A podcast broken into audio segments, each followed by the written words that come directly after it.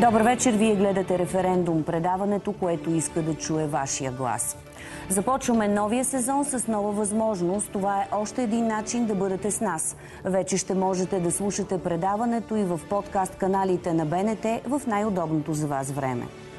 Темата тази вечер вълнува всички нас, защото всеки е част от нея, или като пешеходец и пътник, или като шофьор. Това доказват и данните от проучването на Алфа Рисърч за предаването ни тази вечер. Според тях 40% от запитаните или техни близки са участвали в пътно происшествие, в тежко 7%, в по-леко 33%. Поредните жестоки инциденти с жертви на пияни и дрогирани шофьори станаха повод в парламента да бъдат внесени и гласувани на първо четене 4 законопроекта с идеи за промени в Закона за движение по пътищата. Кои идеи ви се струват най-добри и какъв ефект да очакваме? Данните от допитването, вашето мнение и анализа на гостите следват в Референдум. Ето кого поканихме.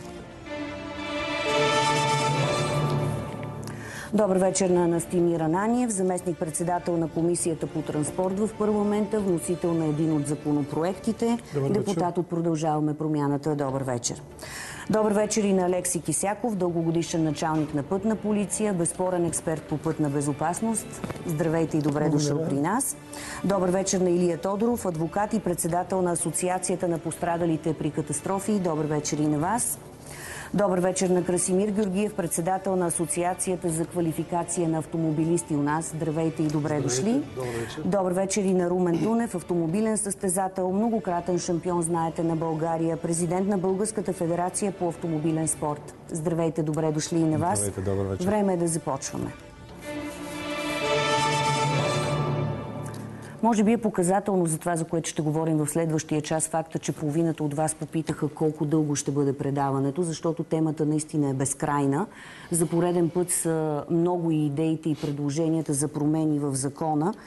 Налага ли се, господин Ананиев, да има нови текстове в стар закон или просто трябва да си затегнем мерките, да си събираме глобите, да има повече контрол на пътя, да излизат по-бързо тестовете за алкохол и наркотици? Всъщност няма стар закон, има действащ закон, който е текущия към момента. Разбира се, от няколко години се говори за написване направо на нов, чисто нов закон. За съжаление, до момента няма текст, около който да се обедини някакво мнозинство. Но нека да кажем, че няма закон перфектен, който ще реши всички проблеми. Няма и една мярка, която да реши всички проблеми. Също имаме много комплексен проблем. Затова обикновено, когато говорим за него, говорим за държавата. Но много хора не си дават сметка всъщност какво е държавата. Това е законодателната власт, изпълнителната власт, съдебната власт, местната власт. Знаете, че академик Денков, премиер на Република България, съвсем скоро организира една закрита среща, на която бяха поканени всички институции, аз също бях поканен, на която се изговориха всъщност какво може да направи изпълнителната власт при действащия закон. Всъщност ние имаме в момента закон, който може да свърши много. Прави ли всичко, което може? Според мен може да се направи още. Затова беше и тази среща. Имаме 3 компонента, които са най-важни. Имаме път, автомобил, имаме и водач. И около тях всъщност тези власти, за които споменах, трябва да има работещи решения, защото искаме всъщност да намалим пътния травматизъм. И държавата може да направи много, когато започне да работи. Тук ви прекъсвам. Господин Кисяков, помня, че веднъж казахте нещо, което наистина се помни. Интересно е, че човек се страхува да не падне от стола в кухнята, но в същото време се чувства безсмъртен, когато стои зад волана и кара с бясна скорост. Как се овладява такъв човек? От целият опит, който имате, коя е най-добрата мярка, която сте виждал вие? Или която очаквате да видите? По принцип, ние говорим за закона за движението по пътищата, но той не е този закон, който ще реши всички въпроси, свързани с безопасността на движението. Тук трябва да сложим закона за училищното образование, здравеопазването, закона за автомобилните превози. Насякъде там може да се постави проблем безопасност. Но това, което казвате, е така, защото човек не познава опасностите на пътя, поради което изпада в ситуации, които никото желае, нито ги очаквал някога. Човек не е запознат с тези процеси на пътя. И второ, човек най-малко е запознат с собствените си възможности. Всеки, който е зад волана, счита, че може и така, а де-факто възможностите са му малки. Така че ние говорим за глоби. Аз преди да продължим и да дискутираме за глобите, искам да кажа едно изречение, че само с глоби, те имат въздействие, но само с глоби невежество не може да се пребори. Трябва и възпитание, и обучение, и неотменност на наказание. Нека сега да видим допитването, което анонсирахме и показахме в новините. То е много интересно и сега ще го видим тук на стената. Ще помоля колегите да го покажем, за да го виждат и нашите гости. Очаквам да го покажете на стената, моля, за да го виждаме, защото в момента е далече от нас. А, ето, появи се. Ето как хората оценяват ефективността на мерките, обобщени са тук, които очакваме да се дебатират в парламента и да видим какво ще се приеме. Затягане на санкциите срещу нарушителите, отнемане на книжки, по-солени глоби, има такива предложения, отнемане на автомобил 55%, очаква това да даде много добър ефект, 28% достатъчно добър ефект, 16% са песимистите.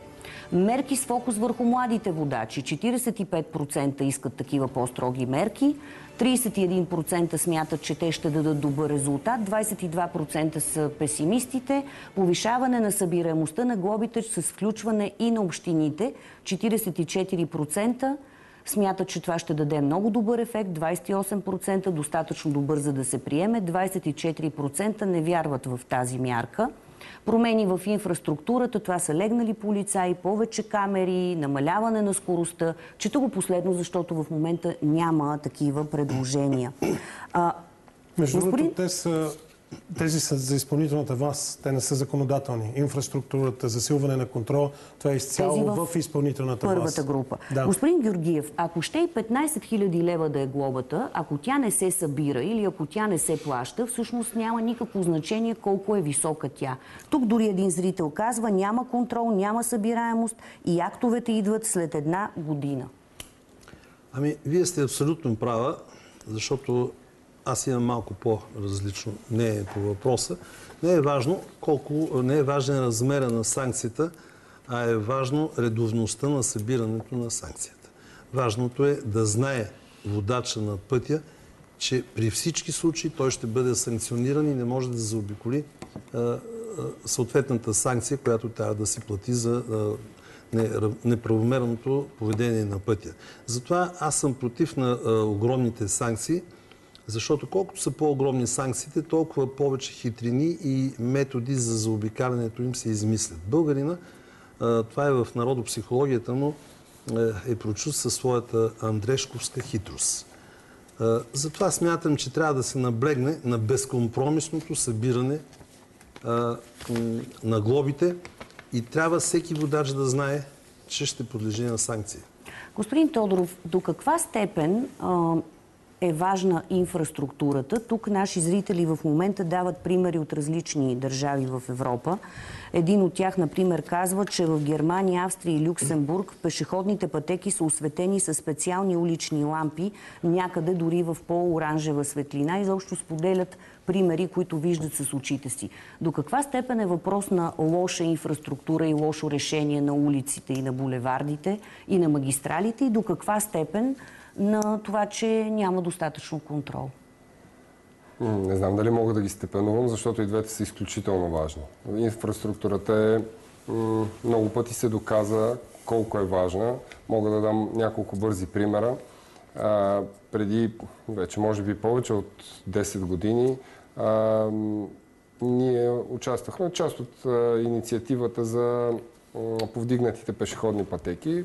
Първата, доколкото си спомням, в София беше в Студентски град. И там статистиката показа, че имаше рязко намаляване на происшествията, които се случваха там. Впоследствие това се разпространи и на други места, и в други градове. И считам, че това е нещо, което показва конкретно за пешеходните пътеки какъв може да е принос. Това временно решение, което се намери за Кресненското дефиле, също говори за това, че места, които, както беше дефилето, както беше преди пътят, още преди да бъде разширен Бургас с Созопол, Това са места, на които всяка година загиваха между 5 и 8 души, средно. Всяка година, всяко лято на морето, през цялата година в Кресненското дефиле. И на двете места промяна в инфраструктурата доведе до това да има 0 жертви за следващата година. Това, което казвате за Кресненското дефиле, всъщност е примера, който хората най-често дават като нещо просто, което дори не струва толкова много, но да драстично кажем, е променило за добро. Все пак, това наистина е временно решение. Инфраструктурата, обаче, само да допълня, е не само пътя. Знаковото стопанство е в потресаващо състояние. И това всеки, който е на пътя, го вижда и с просто око си лечи. Знаковото стопанство са знаците, които са в безобразно състояние. Точно така.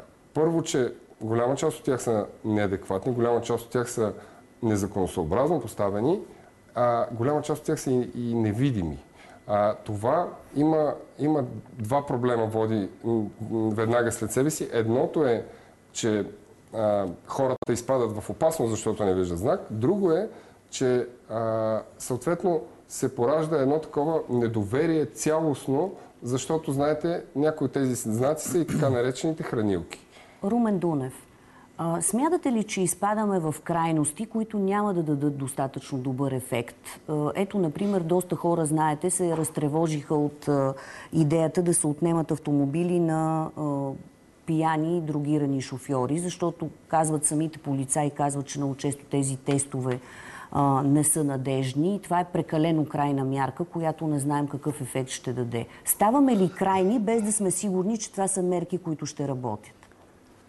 Моето лично мнение по този въпрос е, че нещо, което е работило от 30 години, а именно корупция на пътя, некачествен контрол и проверки, няма как да се оправи в рамките на 3 дена. Тоест на тези мерки трябва да се даде повече шанс, за да видим как ще работят. От МВР статистиката показва, че след засилените проверки, плюс броя на установените водачи с алкохол в кръвта над 1,2 или след употреба на наркотични вещества,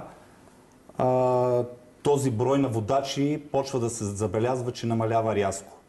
Нашето предложение и от Сдружение на автотехнически експерти по пътна безопасност, напротив, не държавата да дава заден ход по този въпрос, ами да се направят още няколко промени в текстовете, а именно при настъпване на пътно-транспортно происшествие с водач с употребил алкохол с над 0,5, при което има тежко пострадали или загинали в пътно-транспортното происшествие, компетентният съд да запорира имущество на водача, не само автомобила, а да запорира имущество, защото при осъдителните присъди много често има имуществено наказание, което почти никога не стига до роднините на жертвите. Как ви звучи, господин Кисяков? За тези мерки? И те ще окажат въздействие. Въпросът е, че процедурата на тяхното реализиране трябва да бъде много точна. Има компетентни, има полиция, съд, прокуратура, Министерство на правосъдието да се съберат и да разпишат процедурата как се действа в този случай.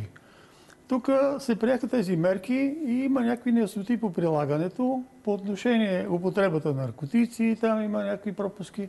Така че мярката безспорно ще окаже въздействие, защото хора, които са си свикнали да си употребяват алкохол, а те днес са повече от 15 000 участници в движението, така показва едно изследване. Част от тях се почват да се замислят дали пак да пият 3 бири и да се качат на автомобила.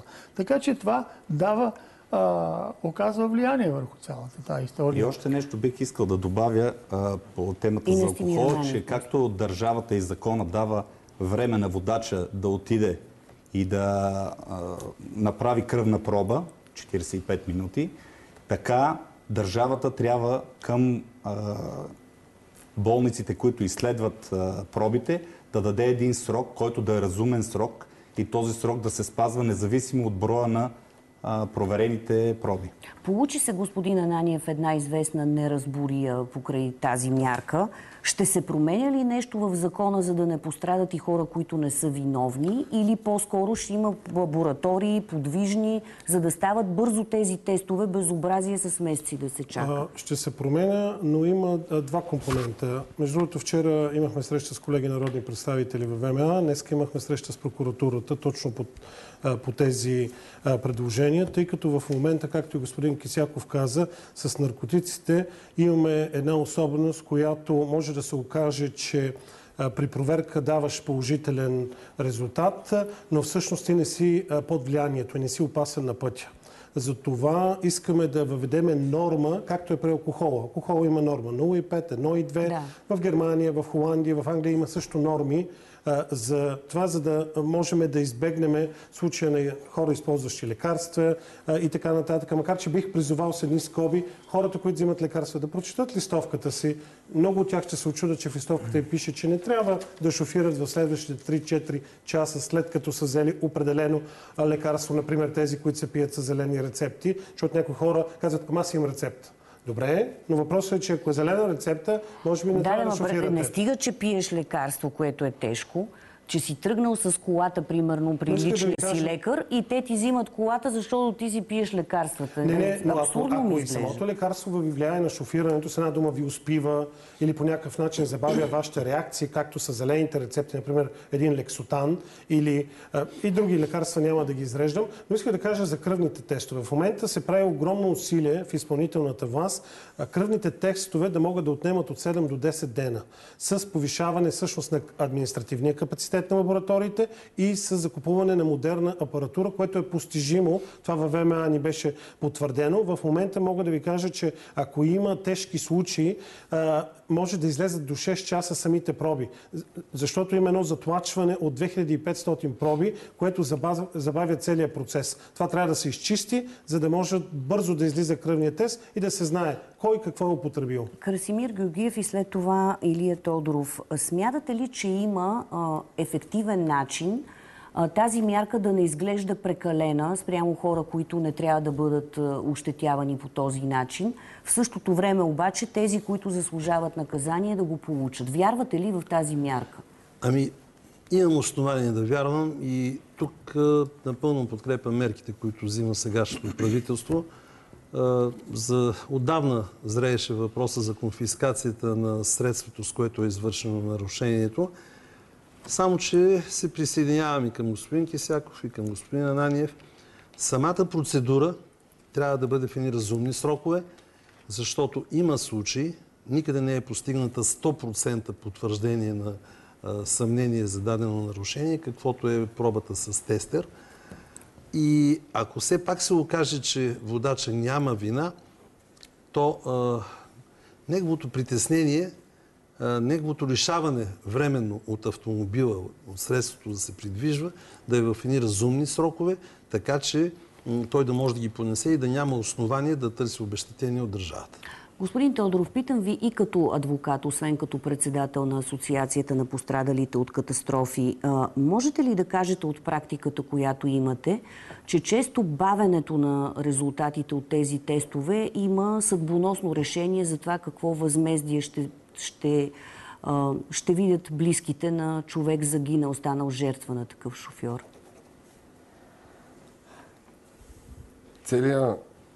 Целият процес наказателен е доста бавен. Това се отразява и на едната, и на другата страна негативно. И на виновния, и на особено на близките и на самия пострадал. Ускоряването на наказателния процес е изключително важно, точно за да ви върна в началото на разговора, където казахме, че санкциите трябва да са неотменими, т.е. да е безспорно тяхното настъпване, но те трябва да са и бързи, защото закъснялото правосъдие не е правосъдие, така е казано в доктрината. Няма смисъл от примера, който вие дадохте, някой да бъде глобен за нещо, което е извършил преди няколко години, защото така остава едно чувство на...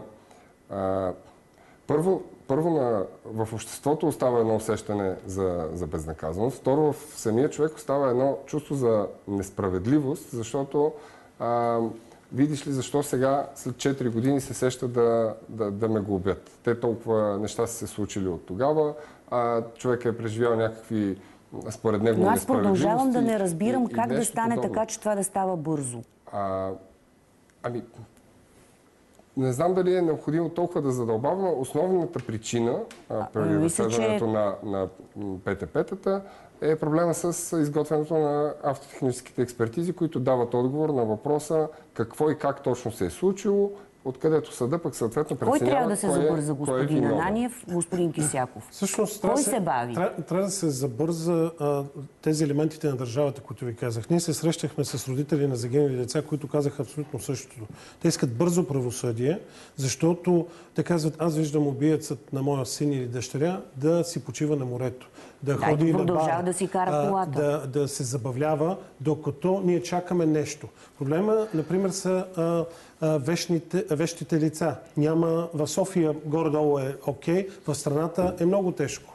За експертизи и за всичко друго. Няма патолози, лекари. Почти в държавата има 15 или 20. Всъщност трябва едно усилие в тази насока, за да има бързо правосъдие, но зависим и от съда. Всъщност по какъв начин ние днеска на срещата в прокуратурата обсъдихме това нещо, че този компонент очакваме прокуратурата да може през методически указания, които са дадени на всички окръжни прокурори в цялата страна, да имат един и същ подход, а не във всяка прокуратура някой да реши да каже аз това ще го направя по този начин, а в другата по другия начин. Господин Кисяков, колко екипа работят обичайно в София, например, в столицата, за да следят какво се случва по улиците на града? Значи екипите, погледнато от интензивността на движението, са незначителни. Колко могат да бъдат екипите? И 20, и 50, и 100, при толкова много голяма инфраструктура и толкова много участници в движението, едва ли тези екипи могат да възпрат хората, които са тръгнали да нарушават. Но ние тук говорим за неща, които не зависят точно от нас и от зрителите. Някой трябва да ги реши, но тук трябва воля и трябва инвестиции, защото като няма експерти, значи нещо, плащането не е добре. А като говорим по темата безопасност, трябва да кажем, че голямия резерв в момента е да променим поведението на хората. Да припознаят опасностите, че те застрашават техния личен живот и комфорт. Няма човек, който да е изпаднал в катастрофата и да е добре. И виновния, и невинния страдат жестоко. Така че, когато говорим за наказания, ние говорим на футболна тема за жълтия картон. Наказанията на живите вади картона. А червения картон се вади от катастрофите. Хората всеки ден си чупат главите, гръбнаците и така нататък. И тази информация все повече трябва да излиза на общественото пространство, за да може човек, който иска да нарушава, да се убеди какво с това нарушение иска да му се повреди. Ръката, китката, глезена. Ние трябва да се пазим движението. Господин Дунев, кога за последно видяхте с очите си ситуация, която е накосъм от нещо ужасно на пътя? По софийските пътища има доста такива ситуации. На мен лично бих казал, че не ми се е случвало скоро, но аз адмирирам на първо място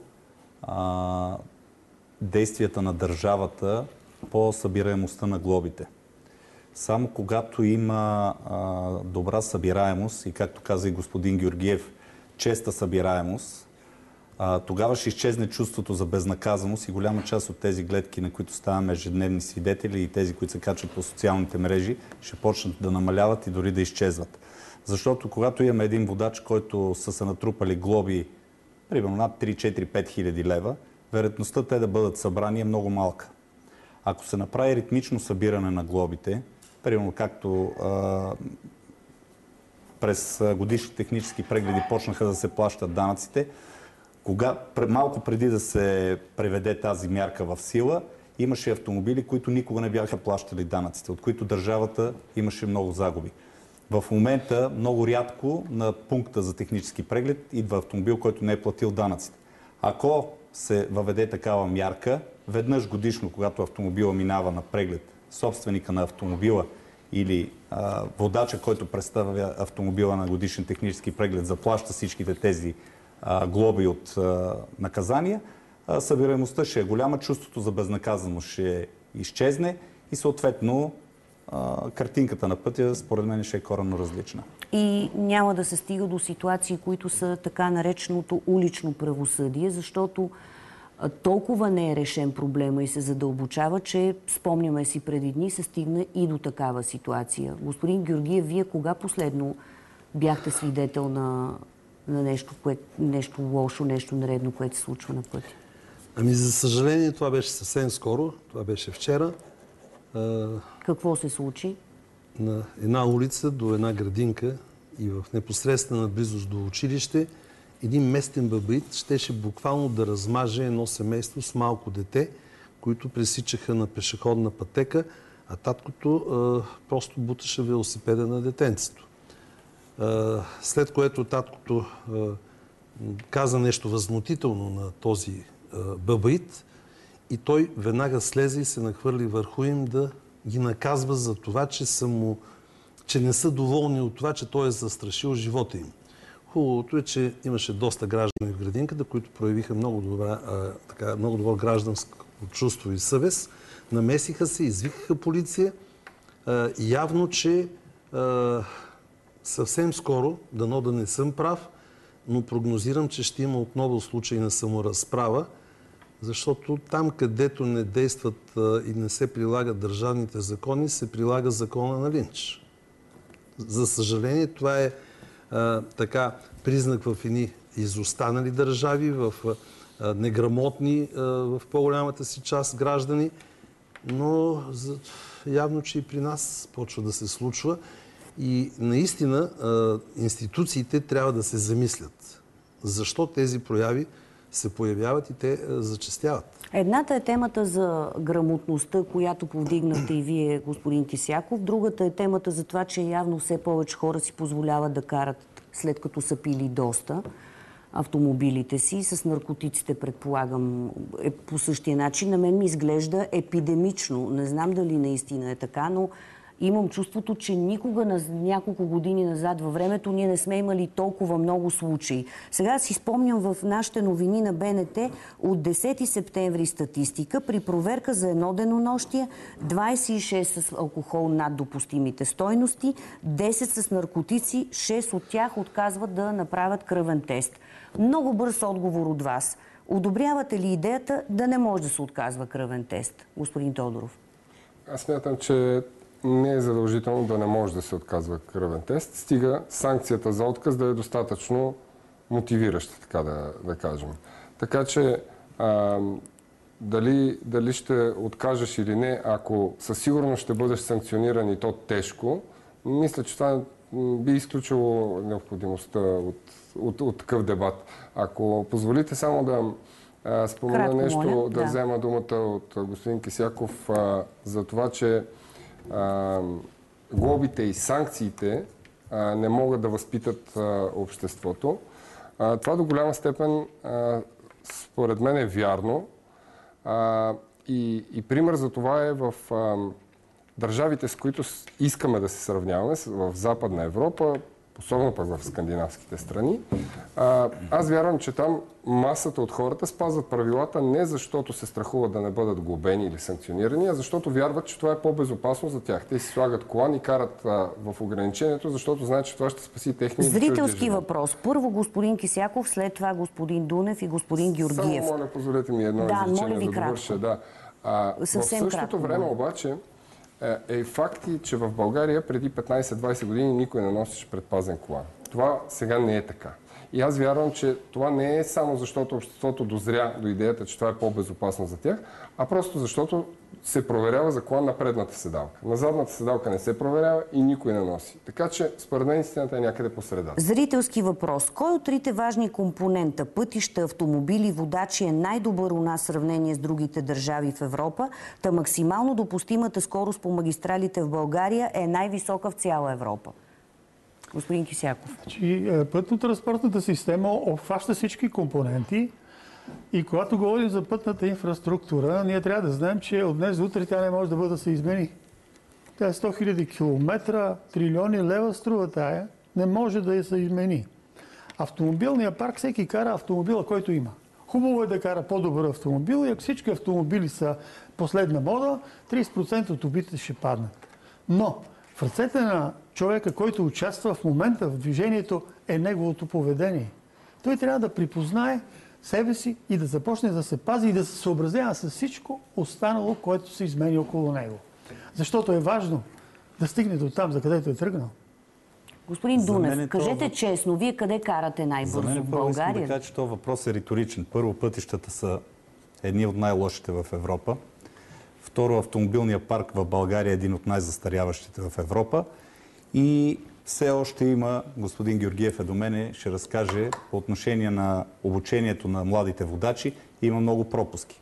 Това, което аз искам да споделя в този въпрос, е, че въпреки, че се хвърля страшно много ресурс от държавния бюджет за построяване на нови пътища, за ремонт на пътища, автомобилите стават, производителите ги правят все по-съвършени, са все повече нови системи за безопасност, дистронци, за следене на лентите, аларма преди да се удари с други автомобил, да събужда водача, ако усети, че има заспиване. За съжаление, броя на, или статистиката показва, че броя на пътно-транспортните происшествия расте, броя на загиналите се увеличава. Тоест нещото, върху което ние трябва да наблегнем като държава, като общество, е водача. Като се почне от обучаването на младите водачи, през контрола на пътя, ефективния контрол и събираемостта на глобите. Господин Георгиев. Ами аз не мога да не се съглася с колегите, но смятам, че пътищата ни могат да бъдат по-добри. Да, както каза господин Кисяков, колосални средства са необходими, но може и да не са чак толкова колосални, ако се пресекат изтичането на тези средства не по предназначение. Не може 1 километър магистрала в България да е един от най-скъпите в Европа. Няма как. Нито заплатите са най-големи, нито материалите са най-скъпи. Тогава причината е някаква друга и всички ние знаем каква е. Но пътищата са такива, каквито са. На този етап трябва да приемем тази реалност.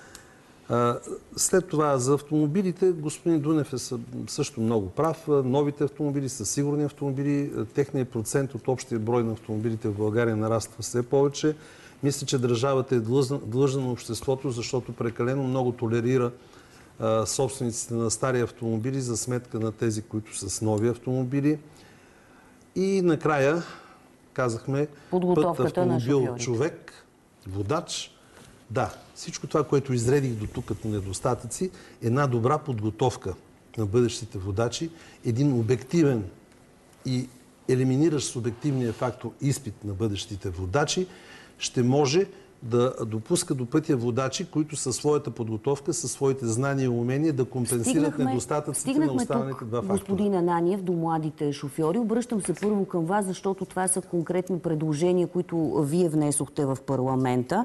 Да не карат в нощните часове. Тук някой беше написал, ето сега ще намеря мнението, че по принцип нощем да се кара е много трудно, защото на много от пътищата липсва крайна маркировка, а често и осова линия.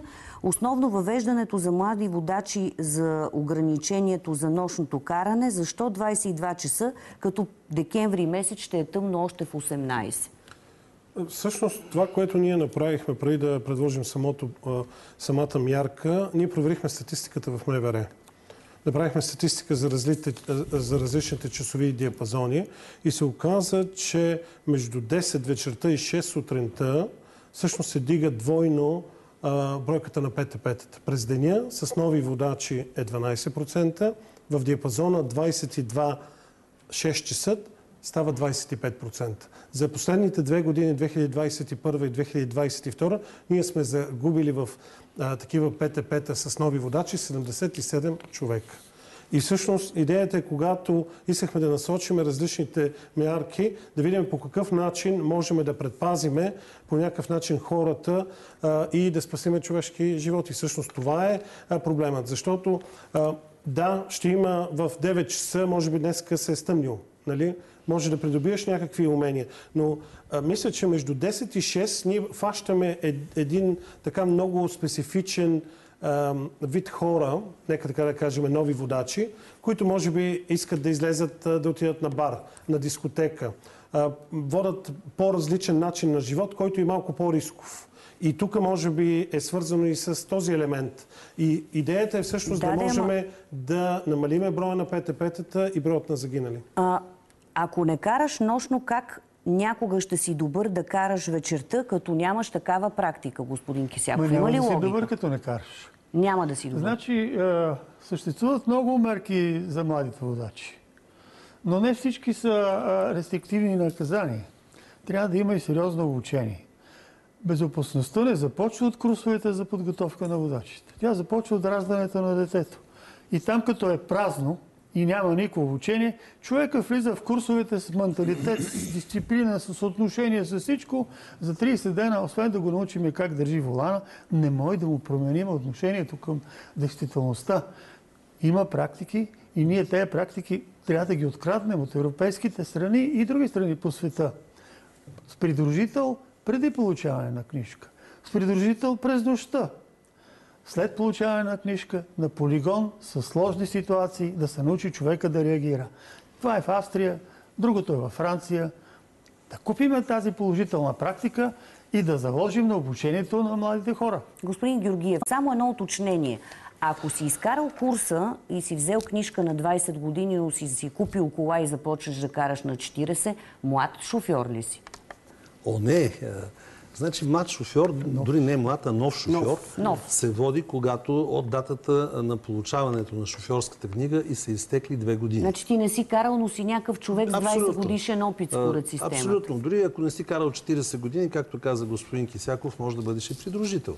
Няма никакъв проблем. Но аз тук искам да вметна нещо друго. И колегите, надявам се, ще се съгласат с мен. Вие просто не можете да си представите в какви условия обучава българския инструктор. Липсваща маркировка. Един курсист, който изобщо няма представа от движение, ние трябва да го караме да си представя, ако има маркировка, колко ленти би било имало на платното за движение. Как с въображението? Справят ли се? Някои имат абстрактно мислене. Но искам да ви кажа, откраднати знаци. Знаци, които не се виждат отклони. Последно време модерно е Софийска община да засажда дръвчета точно непосредствено преди светофара, така че да не се вижда от водачите. И всичко това ние трябва да го компенсираме с много нерви. Караме курсистите да гледат отдясно и отляво какви знаци има, защото срещу тях знака липсва. Това е невъзможна среда и условия за обучение. И накрая да се хвърлят така обидни думи и помия върху обучението, не съм много съгласен. Господин Дунев. Според мен също за новите водачи много е важно обучението. Имаше даже предложение за дигитализация на самия курс на обучение, което да докаже, че този курсист е минал нощно каране, че той е стъпвал извън градско, магистрала, защото голяма част от курсистите, не от новите водачи, които се подготвят, не е тайна, че те никога не излизат на магистрала и те се движат в града с 20, 30, 40 км в час, след това тръгват, излизат на магистралата и става част от статистиката. Другото много важно нещо, на което според мен трябва да се наблегне, на един наистина честен и обективен изпит, който те трябва да защитат, след което аз мисля, че те ще са подготвени. Другото нещо за младите водачи, което държавата не е направила, и ние сме, може би, единствената държава на Балканите, които нямаме така наречения Център за допълнително повишаване на квалификацията на водачите в затворена контролирана среда. Всеки един млад водач иска, когато вземе автомобила, да види колко дига, за да може да се похвали. За съжаление, в България такова съоръжение няма. Те се засилват на Цариградско, на България. Те си ходят, ето тук хората пишат, ето сега те в момента са на булевард България. Въпрос на време, кога ще излезе някой от пресечката, ще им отнеме предимството, те ще се завъртат и ще завършат с пътно-транспортно происшествие.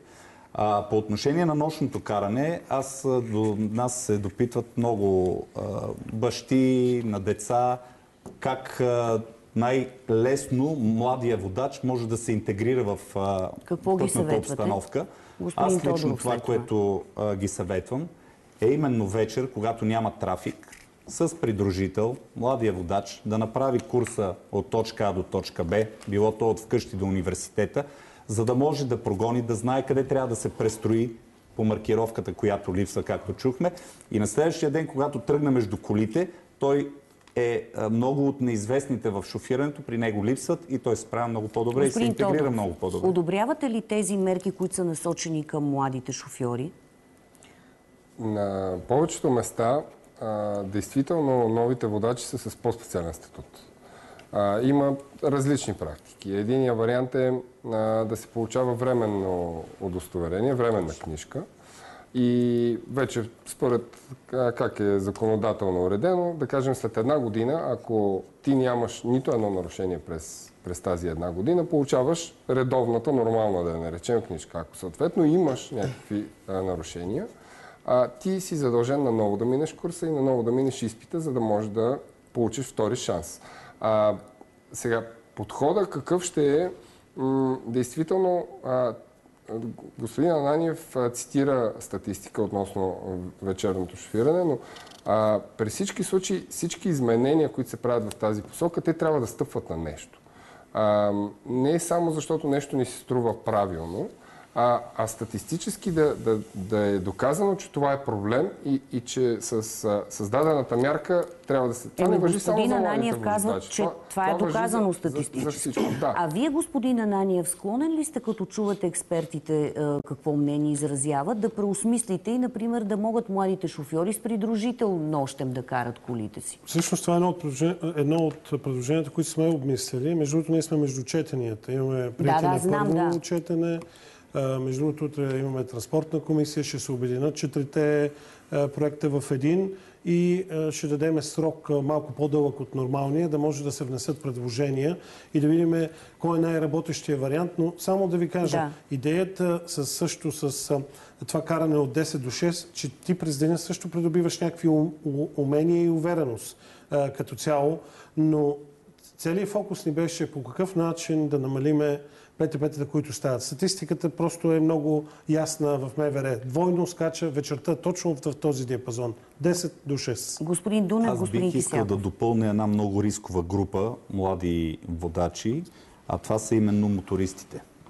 Мотористите, които са взели наскоро книжка, едно от нашите предложения беше да могат да бъдат пуснати, да се движат в бус лентите, където е по-спокойно, да не се мушкат в големия трафик и това е също нещо, което би било хубаво да бъде включено, защото това не е само европейска и световна практика, която доказано работи и травматизма не само с млади водачи мотористи, а с мотористи, които са най-уязвими в летния сезон, работи и броя на пътно-транспортни происшествия рязко намалява с тях. Аз ще разширя списъка и с хората с тротинетки и също така с пешеходци, които пресичат Цариградско шосе и околовръстното шосе, което аз го видях онзи ден. Две момичета при вечер си пресякоха Цариградско шосе и не знам какво са преживели тези шофьори, господин Кисяков. Това по вашата тема, за грамотността. За грамотността. По принцип, обикновено, като стане пътно-транспортно происшествие на пешеходна пътека или на друго място, и ако водач е употребил алкохол и карал с висока скорост, вече всичко се насочва към него. Въпросът е, че и пешеходеца има конкретни задължения. Най-голям брой происшествия стават, когато при опит на пешеходеца да пресече пътното платно. И там има една процедура, която не е записана в нашия закон. Тук не говорим за пешеходна пътека, нали правят това уточнение? По принцип. Всеки пешеходец спри да пресече, трябва да спре. Това спиране е задължително. Не защото някой ще го накаже, а защото трябва да се огледа. Защото всеки автомобил има спирачна зона. И той трябва да се огледа и да прецени скоростта, за да може да пресече. Иначе някои автомобилисти са ситуация, които нямат възможност да избягат блъскане. По-голямата част от пешеходците загиват в последните 5-6 метра на спирачния път. Така че за пешеходеца и всички, които ни гледат в момента и ще си обучават децата, трябва да ги научат, че когато трябва да пресичат, да спре и да се огледа. Защото другия може да е пиян, може да е заспал, може да е разсеян и да го сгази. А може и да кара с 88 км в час в центъра на София. И какво като е с предимство? Умрел човек с предимство. Трябва да се пази. Същите ли, господин Кисяков? Ако ми позволите, аз имах едно така доста екзотично предложение, което обаче го има в доста страни. Сега е момента, да. Всеки възрастен, който извършва нарушение на правилата за движение в качеството си на пешеходец и не само на пешеходец, в присъствието на непълнолетен, трябва санкцията да бъде двойна за такъв нарушител. Защото не е толкова страшно, че е нарушил, колкото страшно е това, че дава лош пример на подрастващите. То е същото с тези, които са в колата и позволяват някой пиян да се качи. Абсолютно същото е. Дори да продължиме нататък. Ако длъжностно лице, отговарящо или работещо в сферата на безопасността на движението, се окаже в ролята на нарушител, то неговата санкция да бъде също двойна. И тогава няма да има лош пример. Още един зрителски ви давам възможност да се включите зрителско мнение. Говорите за младите шофьори, но повечето катастрофи са причинени от опитни. Синът ми е убит от 60-годишен пиян мъж с превишена скорост. Също сега съболезнования за това, което се е случило, но не забравяйте, че опитните са много повече от тези, които са новите водачи. Защото в момента в закона нов водач е първите 2 години, като там единствено има рестрикция на контролните точки. Сега въвеждаме нови мерки, които би трябвало да действат в тази посока, но говориме за друго. Ние успяхме в наказателния кодекс да отворим вратата за така нареченото пътно убийство. В момента, в населено място, при 6 хипотези, които са алкохол, наркотици, превишена скорост 50 км над ограничението, на пешеходна пътека, на червен светофар без книжка, ако причиниш смърт, влизаш в хипотеза вече на минимум ефективна присъда от 5 години. Ако особено тежка, 10 години, както е с убитото момче Филип на пешеходната пътека, съболезнования към близките и на него. Но трябва да добавим, според мене, и извън населените места, защото това, което записахме в наказателния кодекс, в момента важи само за населените места. Господин Дунев, господин Тодоров.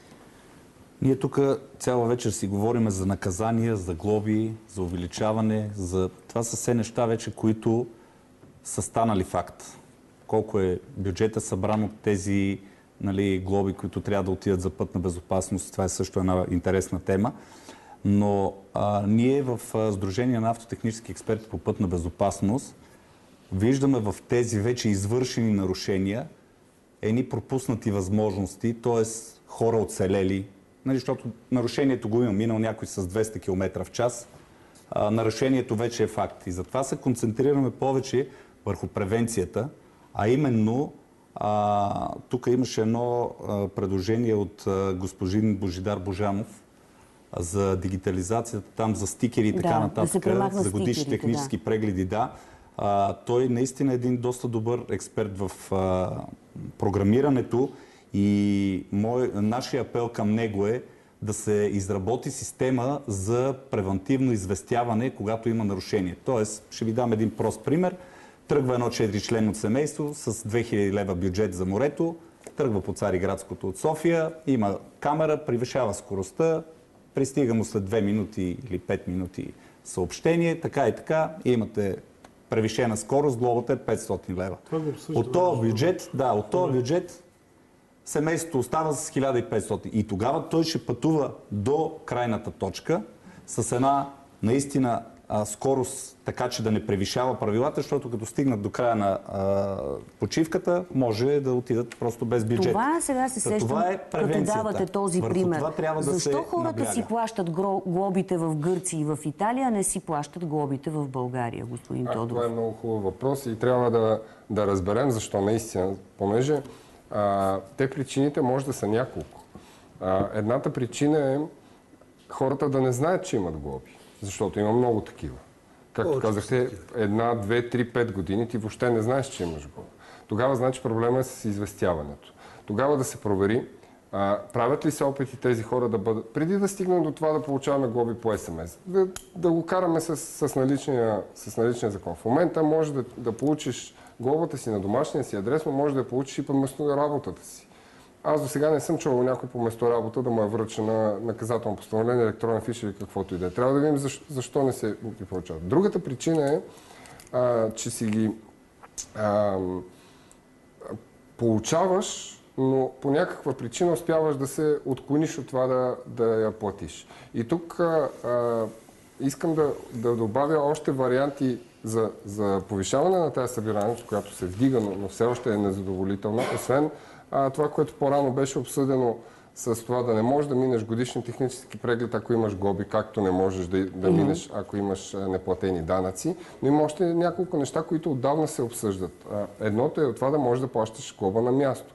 Защо можеш да си платиш винетката или глобата за винетките с посттерминал на място, а Пътна полиция не разполага. Това от много години се говори. Защо да не може на място? Аз тук сега се сещам за още нещо. Да ти връчват, има... заплащане на... Да, сещам се за още нещо. В Румъния, доколкото разбрах, има така наречената специална трафик полиция, която е с немаркирани, необозначени коли на Пътна полиция, която може мигновенно да реагира. И в България се въвежда това и в момента с 10 коли, мисля, че Само да кажа две неща, които всъщност има... Кисяков, да. На първо четене е минало всъщност да се връчва не само на шофьора, но и на пътниците, ако са водачи, да може връчването да се случи. Това го има също в едно от предложенията. В новите предложения. По електронната поща подадох сигнал до КАТ за нарушение. Движение в аварийната лента, придружен със снимки. Заявих, че съм готов да се явя на минимум 2 съдебни заседания. Предупредиха ме, че съдът не приема снимки от телефон и видеорегистратор и в повечето случаи актовете падат. Отказах да се занимавам повече, а ако почувствам порив, следващия път и аз ще карам в аварийната лента. Само в 10 секунди това не е вярно. Съдът приема, винаги е приемал. И това е един мит, който съществува от поне 10 години в България, че видеото или снимките не са доказателство и че те не важат в съда. Това абсолютно не е вярно и никога не е било вярно. Днеска прокуратурата насреща ни го потвърдиха, тъй като аз съм привържен на видеорегистратори, но трябва човека да свидетелства.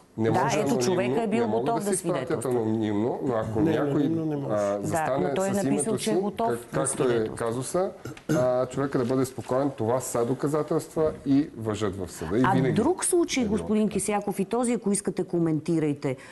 Когато стана този ужасен инцидент на Гурко и на Шишман, имаше репортаж, в който видяхме съседите на шофьора, който уби 15-годишния Филип. И те казаха, че той редовно е пиян и си кара колата. Ако ти виждаш, че системно човек, който е близо до теб, кара пиян, ти какво можеш да направиш? На кого да се обадиш и кой ще отиде, за да го спре? Значи не е само този шофьор. Със сигурност. Всички пияни шофьори пият в близкото обкръжение. Или в семейството, или с приятели. И аз призовавам тук от нашата трибуна, ако имате такива подобни, където пият и карат, помогнете им да спрат да пият и да карат, защото после, като изказват себеузнавания, няма никакъв смисъл. Или ги качете на такси и ми вземете ключовете. Освен това, ние говорим само за наказание. Но тези хора са зависими от алкохола. Те трябва да се лекуват. Такива мерки има в Германия, Франция, на много страни в Европа. И аз предлагам компетентните органи да се поинтересуват от тези мерки, защото човека трябва да го превъзпитаме и да го върнем в правилната посока. Защото след изтичане на нарушението, той ще взима книжката и пак си кара по същия начин. Това казват и родителите на тези деца, които са загинали в катастрофи. Кратка реплика, вървим към финал. Много кратко. Господин Кисяков е прав. Проблема е следния. Ние му налагаме едно наказание на този, който е заловен да пие и да кара. И тук нататък следващия момент е минава срока на изтърпяване на наказанието, човека отново ще става правоспособен. В този период трябва да има специални програми за обучение и превъзпитание, които той да е длъжен да посещава. И тогава, след изтърпяване на наказанието, няма начин да няма промяна в неговото поведение. Сега вървим към финални реплики. Изречение от вас за финал, господин Тодоров. Първо, към държавата и после към, водачите, ако позволите. Да. Държавата, надявам се, промените, които прави, изобщо нововъведенията, които прави, да бъдат обмислени, обсъдени и да стъпват на нещо, да не са на принципа на пробата и грешката и да не са по най-леката повърхност с увеличаване на наказанията, както беше до сега, защото очевидно това не работи. Към водачите, молбата ми е сега и във връзка с първия учебен ден. Пазете си децата, защото по един клас деца загива всяка година и 2/3 от тях загиват в автомобилите. А вие одеве зададахте такъв въпрос. Всеки ден виждам деца, които се возят прави вътре в автомобила. Това са нашите деца. Видяхме и деца, които карат автомобила. Господин Дунев, вашите последни реплики. Отново към водачите. Много често и аз съм присъствал в компании, в които когато дебатираме за пътната безопасност, те казват, да, ама това, че ще ми вземат колата, то ще падне в съда. Преди няколко дена Пловдивския окръжен съд е излезъл с постановление, в което потвърждава отнемането на автомобила на водач, който е заловен с над 1,2 ефективна присъда и тежка финансова глоба. По отношение на държавата, радвам се, че има раздвижване на темата пътна безопасност. Много ще се радвам, ако депутатите в залата гледат на този закон не с цвят, защото той няма цвят. И моя апел е да се направи наистина един нов закон, да не се кърпи то, защото в него има също много работещи мерки, като средната скорост, която за да може да влезе, тя трябва да е в закона за движение по пътищата, използването на зимни гуми по време на зимата, сервизната дейност и пътната помощ. Остана време буквално за по едно изречение, господин Георгиев. Аз ще бъда кратък. Приветствам господин Ананиев и неговите колеги, които тръгват в една посока, която никак не е къса, но за мен е правилна. И относно водачите ще се обърна в качеството им на родители. Родители, когато шофирате, имайте в предвид, че погледа на вашите деца е вперен във вас. Спазвайте правилата, за да не давате лошия пример, който да не дава Господ би ги убил на по-късна. Господин Ананиев, наистина много кратко изречение. Държавата работи. Това е приоритет. Министерски съвет го е заявил. Ние също предприемаме конкретни мерки. Искаме да се справим даже с проблема с хората без книжки. Има много хора, които карат без книжки. Но обучението е фактор. И аз бих поел ангажимент с експертите да направим една среща с министъра на транспорта и където е изпълнителна агенция автомобилна администрация, за да видим как да подобрим процеса на обучение. Благодаря. Изречение от вас, господин Кисяков, и към държавата да се вгледа и в пътната инфраструктура, не в строителството, а в атрибутите, които са безопасност, маркировка, знаци и всичко. А към нашите зрители, пазете си живота, пазете си тялото, защото то се поврежда при пътно-транспортно происшествие и зависи от скоростта, с която ще се блъскате. И второ тяло няма да получите. Пазете си близките, живота се дава веднъж. Живейте го щастливо! Благодаря ви много за участието в този разговор, на зрителите, че бяха с Референдум. Както ви казах в началото, вече ще можете да следите предаването ни, освен в ефира и в директното излъчване онлайн и в подкаст каналите на БНТ в удобно за вас време. Приятна и спокойна вечер!